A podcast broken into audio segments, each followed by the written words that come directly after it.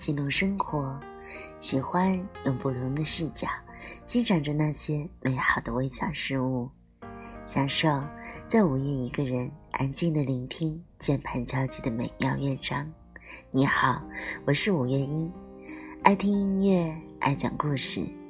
我在山西，不论远方的你在哪里，我会一直在这里，在你需要的时候。陪着你，希望有我在的这一刻，你可以放下尘世的喧嚣，放下琐碎的牵绊，只在这里，有小五陪着，也陪着小五，享受这一份安心与宁静。大家好，上一期给大家讲了昨夜星辰，昨夜风。因为故事有一点点长，所以今天呢，接着来给大家讲。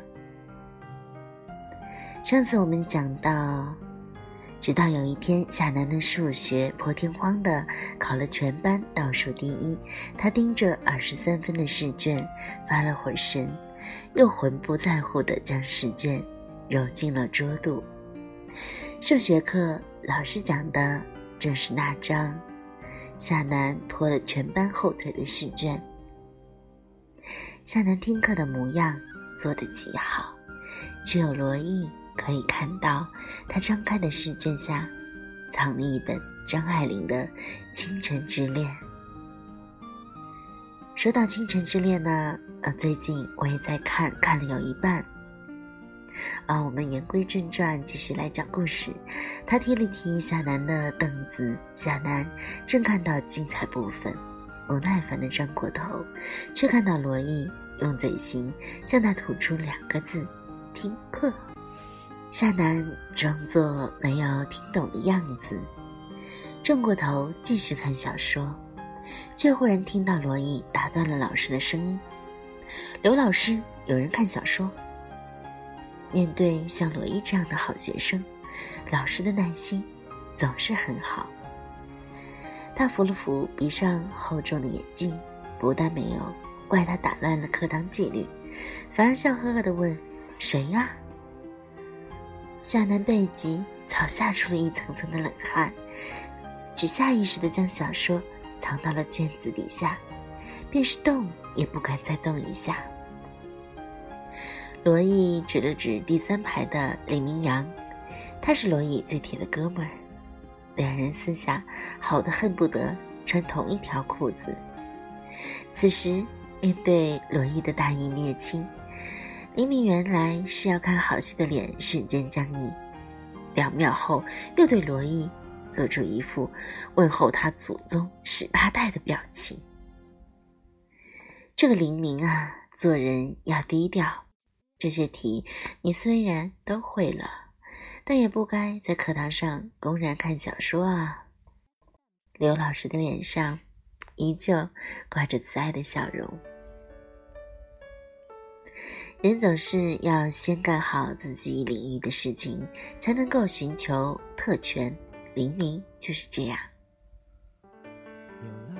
夏楠不敢像若此刻被点名的是自己。会招来怎样的一顿冷嘲热讽？刘老师，我保证下一次偷偷看。话音刚落，教室里顿时爆发出一阵哄堂大笑。总是有这样的一群人在你的眼中，他们从不看书，从不学习，可成绩却一路遥遥领先。夏楠后来问罗毅：“他和黎明有什么秘籍？”罗毅敲了一下他的脑门，笑着说：“只有你这种想要投机取巧的人才会相信什么秘籍捷径。你看到的只是我们人前的轻松而已。就说黎明那小子吧，你别看他白天总是睡觉，人晚上可是经常看书到凌晨两三点。”每个人的接受能力以及学习方法都不一样，有的人需要别人一点一点的灌输，而有的人喜欢自学成才。从那之后，夏楠就认定世上根本没有那么多的天才，有的也只是心机重的普通人。那一节课，夏楠听得云里雾里，他本就基础差，因着刚才那点惊吓，整个人更是魂不守舍。下课后，黎明找罗伊算账：“你这小子怎么乱咬人？我什么时候看小说了？”罗伊撇了撇他，冷声呛道：“没有吗？昨天晚上是谁看的福尔摩斯？探案集看到凌晨两点。”黎明努力抑制住想要掐死某人的冲动，指着罗伊的样子像个小泼妇：“你给我等着！”罗伊学做香港电影里大哥的样子，抬眼，勾嘴，笑道：“别让我等太久。”黎明记得当场就挺尸了，他气呼呼地走远，一会儿又回来，冲罗伊娇嗔道：“人家不舍得让你等太久。”他说着，就从身后掏出一件校服，蒙在罗毅头上，高喊：“有仇报仇，无仇泄愤。”话音未落，人流从四面八方迅速涌来。夏楠瞧着那一帮平日和罗毅勾肩搭背、此刻拳脚相向的人，头一次意识到，原来好人缘还会有这种福利。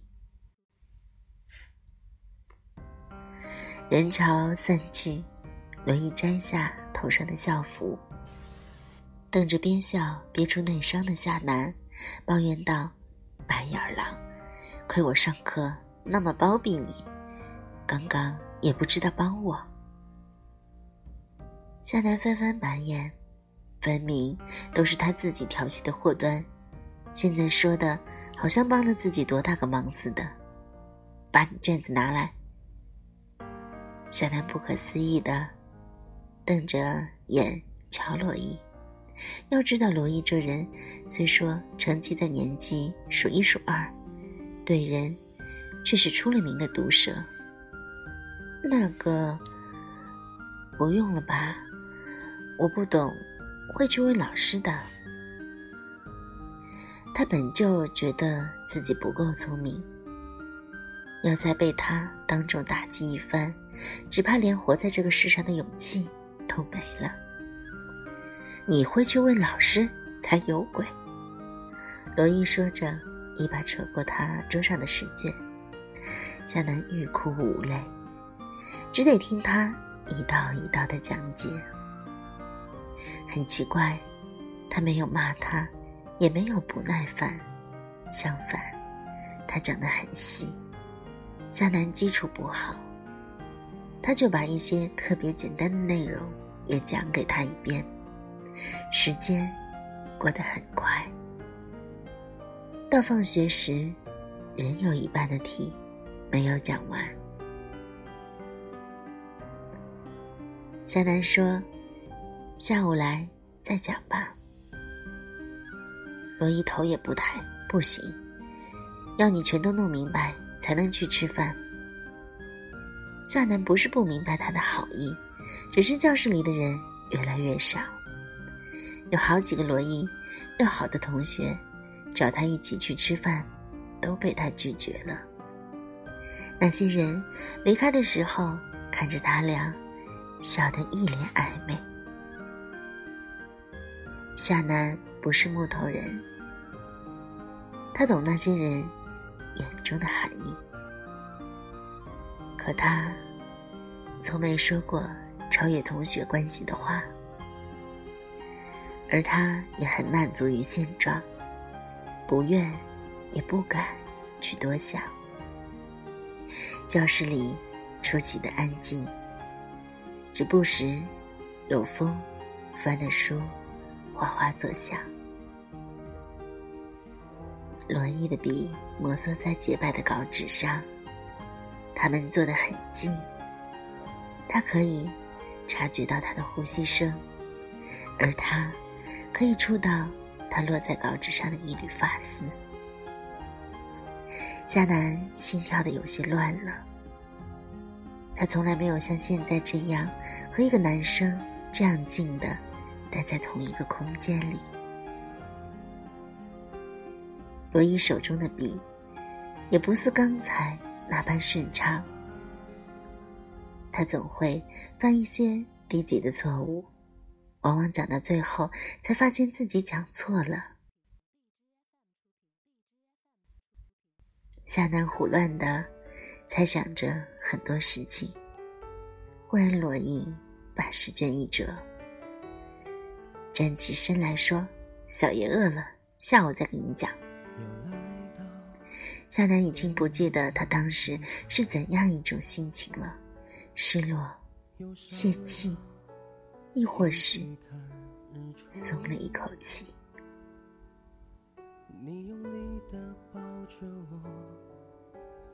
青春真是一段有趣的时光，它将你的心思、视线全都集聚在一个人的身上，以至于再回想其他人，好像都是一些十里颜色的背景。一次作文课，老师布置了一个老掉牙的话题，谈梦想。夏楠是一个盲目的悲观主义者，他没有梦想。或者说，即使有，那也是父母的梦想。他时常会想，他这么笨，成绩又这么差，父母为什么还要给他立一些不切实际的目标？夏楠没有青春期的叛逆，他早已被父母口中千篇一律的话洗脑了，但他也不总是逆来顺受。偶尔也会有微不足道的反抗。他不喜欢念书，于是瞒着所有人偷偷看小说。那个时候，班里的女生也都喜欢看小说。他不知道他们看什么，只是想着同龄人看的书应该相差不多的。直到有一天，他满脑子旋转的。都是罗切斯特和简爱、斯嘉丽与百瑞德，而同学们口中的都是何以琛和赵默笙。温暖与战南贤，原来在很早之前他就已经脱离这个时代了。罗毅捅捅他的背：“你的梦想是什么？”夏楠随口应道。不是医生就是老师，哇！你天天看小说还当医生当老师，放过我的大炎黄子孙吧。夏奈没说话，白了他一眼，又转过头去。他好像还不尽兴，接着说道：“你要不当个作家，或者编辑，又或者编剧。”天天沉浸在你血雨腥风的江湖，用意念操控每一个人的命运，那感觉。他做出一个爽的发抖的姿势。一旁的虎牙女孩插嘴道：“是啊，夏楠，你作文写的那么好，每次老师都会拿你的作文当范本念给我们听。你就做个写书的作家吧。”夏楠默默的没有吱声，只是在作文纸上留下灵魂雕刻师几个娟秀的小字。不知从什么时候起，鬼吹灯风靡了校园。夏楠是最早的一波读者，只是他从不和别人讨论书中的情节。直到有一天，罗毅举着一本《鬼吹灯》，学着王凯旋的目标问道：“夏楠，你看我和老罗，谁能和你把纯洁的同窗之情再升华升华？”他这句问得很巧妙。老罗是他，他亦是老罗，真是个狡猾的狐狸。夏楠这样想着，却不敢去看他的眼睛。第一次，他体会到了什么是落荒而逃。时光匆匆，而有些事情他们都很默契的，从不提起。柳青青终究还是对罗伊念念不忘。一个阴雨绵绵的午后，他把夏楠叫到教室外，鬼鬼祟祟的递过一个粉色信封，信封上绘满了红色的爱心。夏楠不用看，也能猜到里面的内容。他想拒绝，因为不想做帮人传情书这种可笑的事情。更何况，还是传给他。柳青青赖着他软磨硬泡。后来快上课了，柳青青抛下一句：“对了，楠楠，我没有留名字。他如果有意，你再告诉他我是谁。”夏楠瞧着他匆匆跑开的背影，心头莫名的紧了一下。原来，他一直都这样优秀。夏楠把那封信藏在桌肚里，犹豫了四节课，也没敢将他送出去。晚饭后回教室上晚自习，刚走到门口。班长就神神秘秘的跑过来：“夏楠，你可算回来了，老班让你去他办公室一趟。”夏楠起初还以为是个玩笑。从小他就是老师眼中的那个盲点，他们对他不闻不问。他实在想不出什么样的原因，会让这个只带了他大半学期的班主任。想起他这个盲点，报告。办公室和夏楠想象中一样，堆叠成山的作业册，拥挤的办公桌。这是你写的？老班拿起桌上那粉色的信封。夏楠愣了两秒，回答：“不是。”那是谁写的？老班的表情算不上严肃，说出的话也是淡淡的，只是他的眼神很深，仿佛一眼就可以看穿那些潜藏在少女心里的心事。是夏楠不知道该如何回答，呆呆的。站着没再出声。老班本是气势如虹，无奈重重一拳却捶在了一团棉花上，心中难免丧气不已。最后大手一挥，说：“罢了，还是明天叫你家长来吧。”夏楠闻言，猛地抬起头来。能不叫家长吗？老班笑出声来，大概是没有想到，这么个总是唯唯诺诺的小姑娘，会说出这样的话。这激起了他对夏楠父母的好奇。不行，一定要请家长。夏楠像缕幽魂一样飘进教室，脑子里。乱得像团浆糊，全然没有注意到四周五花八门的目光。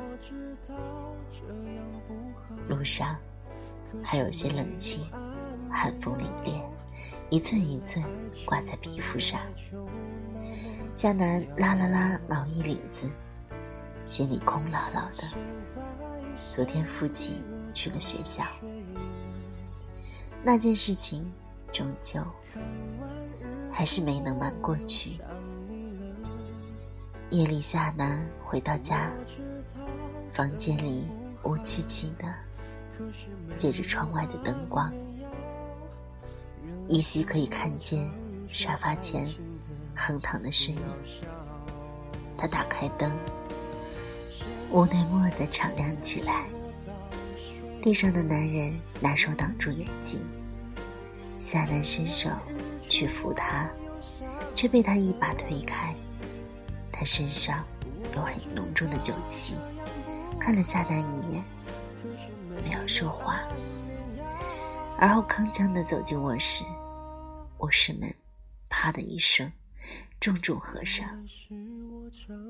夏楠盯着深褐色的木门，眼泪唰的一下流了下来。半年前，父亲的生意失败了，他一生过得顺风顺水，人到中年却遭此打击。很要强，从不在外人面前表露一丝的落魄。可女儿知道，夏楠见过他喝得烂醉时痛哭的样子，见过他整夜整夜睡不着时零落一地的烟头。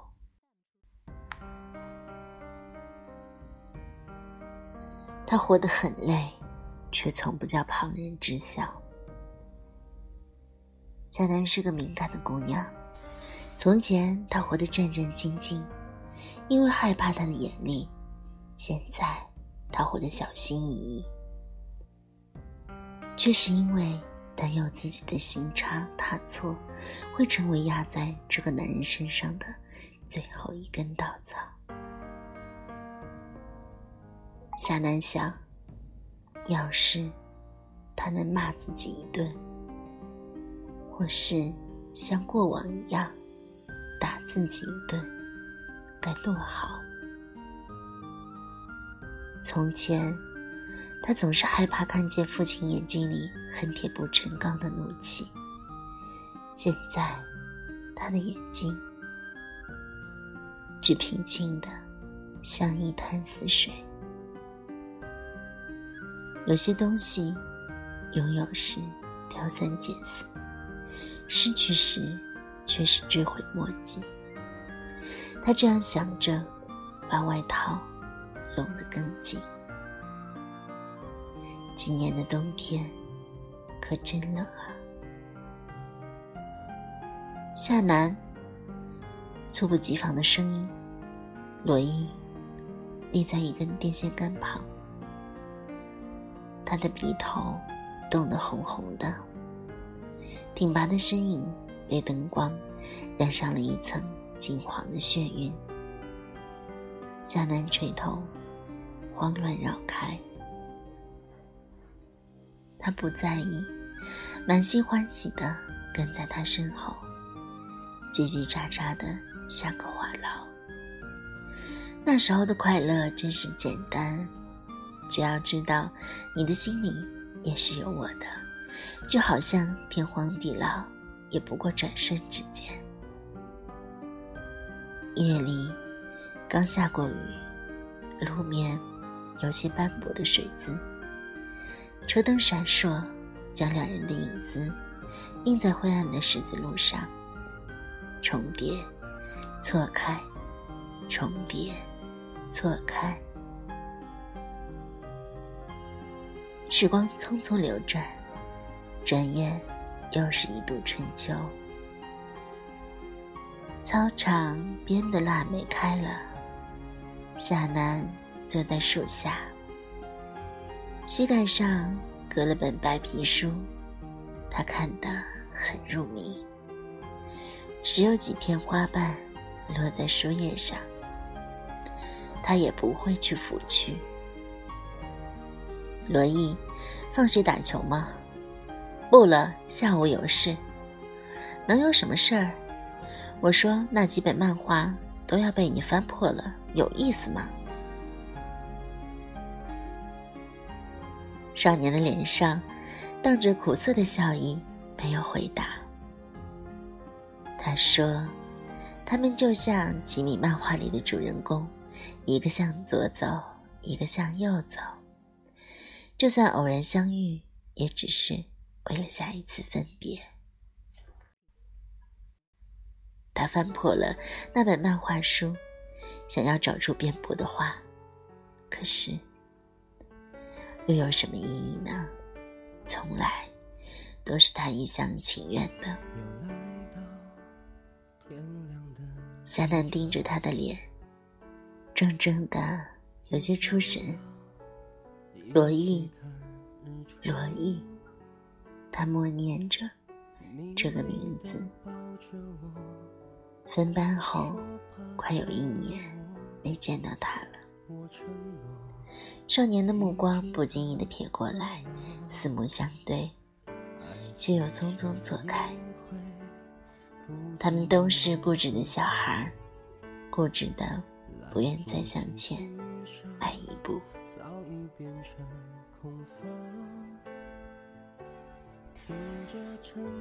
校园广播里放着陈奕迅的《Crying in the Party》，青春大概相似，总有段情落入这种困局。夏楠听到这句，哇的一声，哭了起来。一年前。夏楠听着在影碟店里刚淘的新专辑，尽管整张专辑只有一首歌，夏楠依旧像宝贝一样循环放着。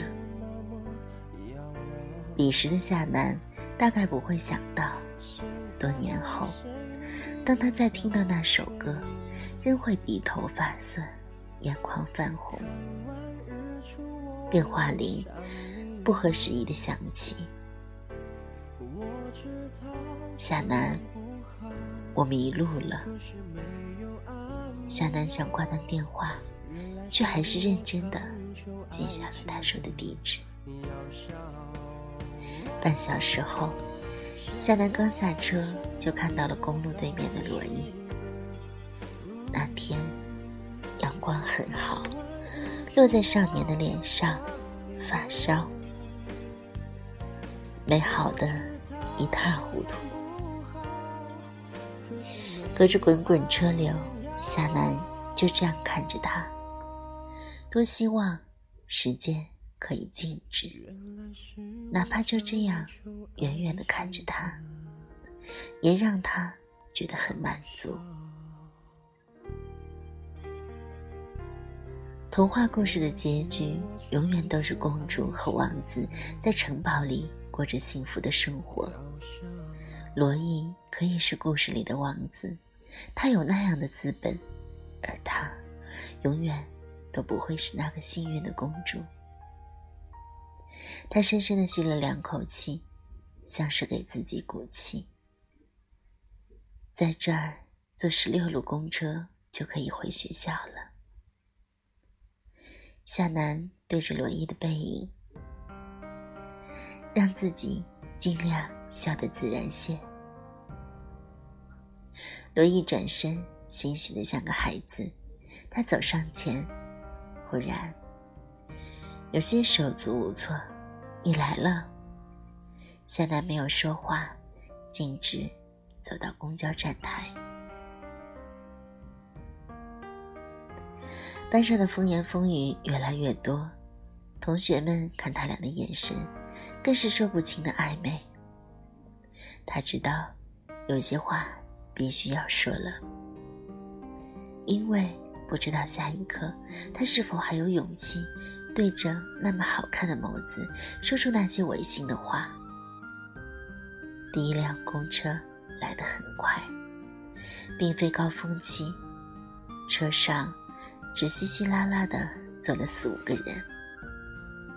罗毅推他上车，夏楠着急，转身提醒：“这是三路。”直到坐定在靠窗的位置，罗毅才一脸神秘的笑着说：“几路不重要，重要的是机缘。”他忽然顿住，满脸涨得通红，半晌，又磕磕巴巴的憋出一句话。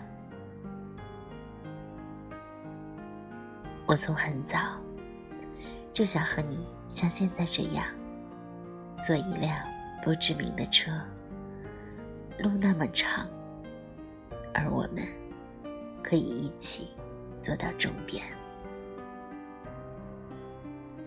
对于他的天马行空，夏楠总是哭笑不得。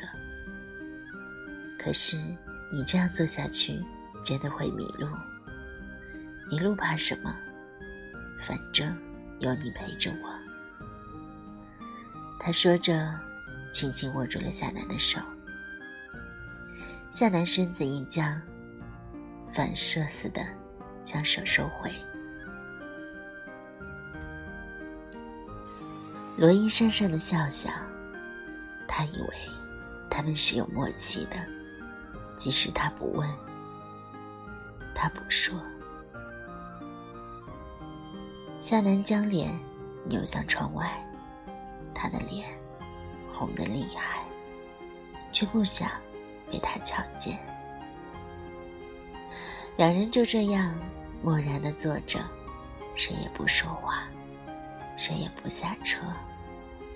直到终点站，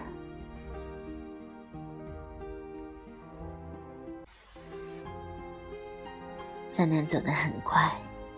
他原本错了很久的词，却都被罗伊刚才的行为打乱了。罗伊闷闷地跟在他身后，他从来都是个能言巧辩的人，这一刻却词穷了。那封信不是我写的。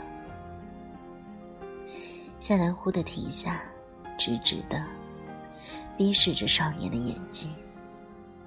那是，是我一个朋友写的。他只是让我帮他交给你。我也不知道后来为什么会闹得人尽皆知。夏楠没有等他说话，索性一口气解释了清楚。那如果没被老师收走，你会帮他转交给我吗？少年问的，小心翼翼。当然，他是我最好的朋友。你们在一起。我会很高兴。夏楠一定不知道，他当时的笑容有多虚假，只是那样咧嘴笑着，仿佛嘴角张得越开，心底就会好受一点，是吗？那麻烦告诉你朋友，我答应了。罗伊的嘴角挂起嘲弄的弧度，从来都是他一厢情愿，不是吗？他多想问问他为什么，可最后也只是潇洒的转身。他不想低贱到尘埃里，向他祈求那样的感情，讨来了，他也不屑。他们一左一右的走远，谁也没有看见彼此寒风里落魄的笑颜。如果一开始的相遇是为了注定的离别。那么，你还要相遇吗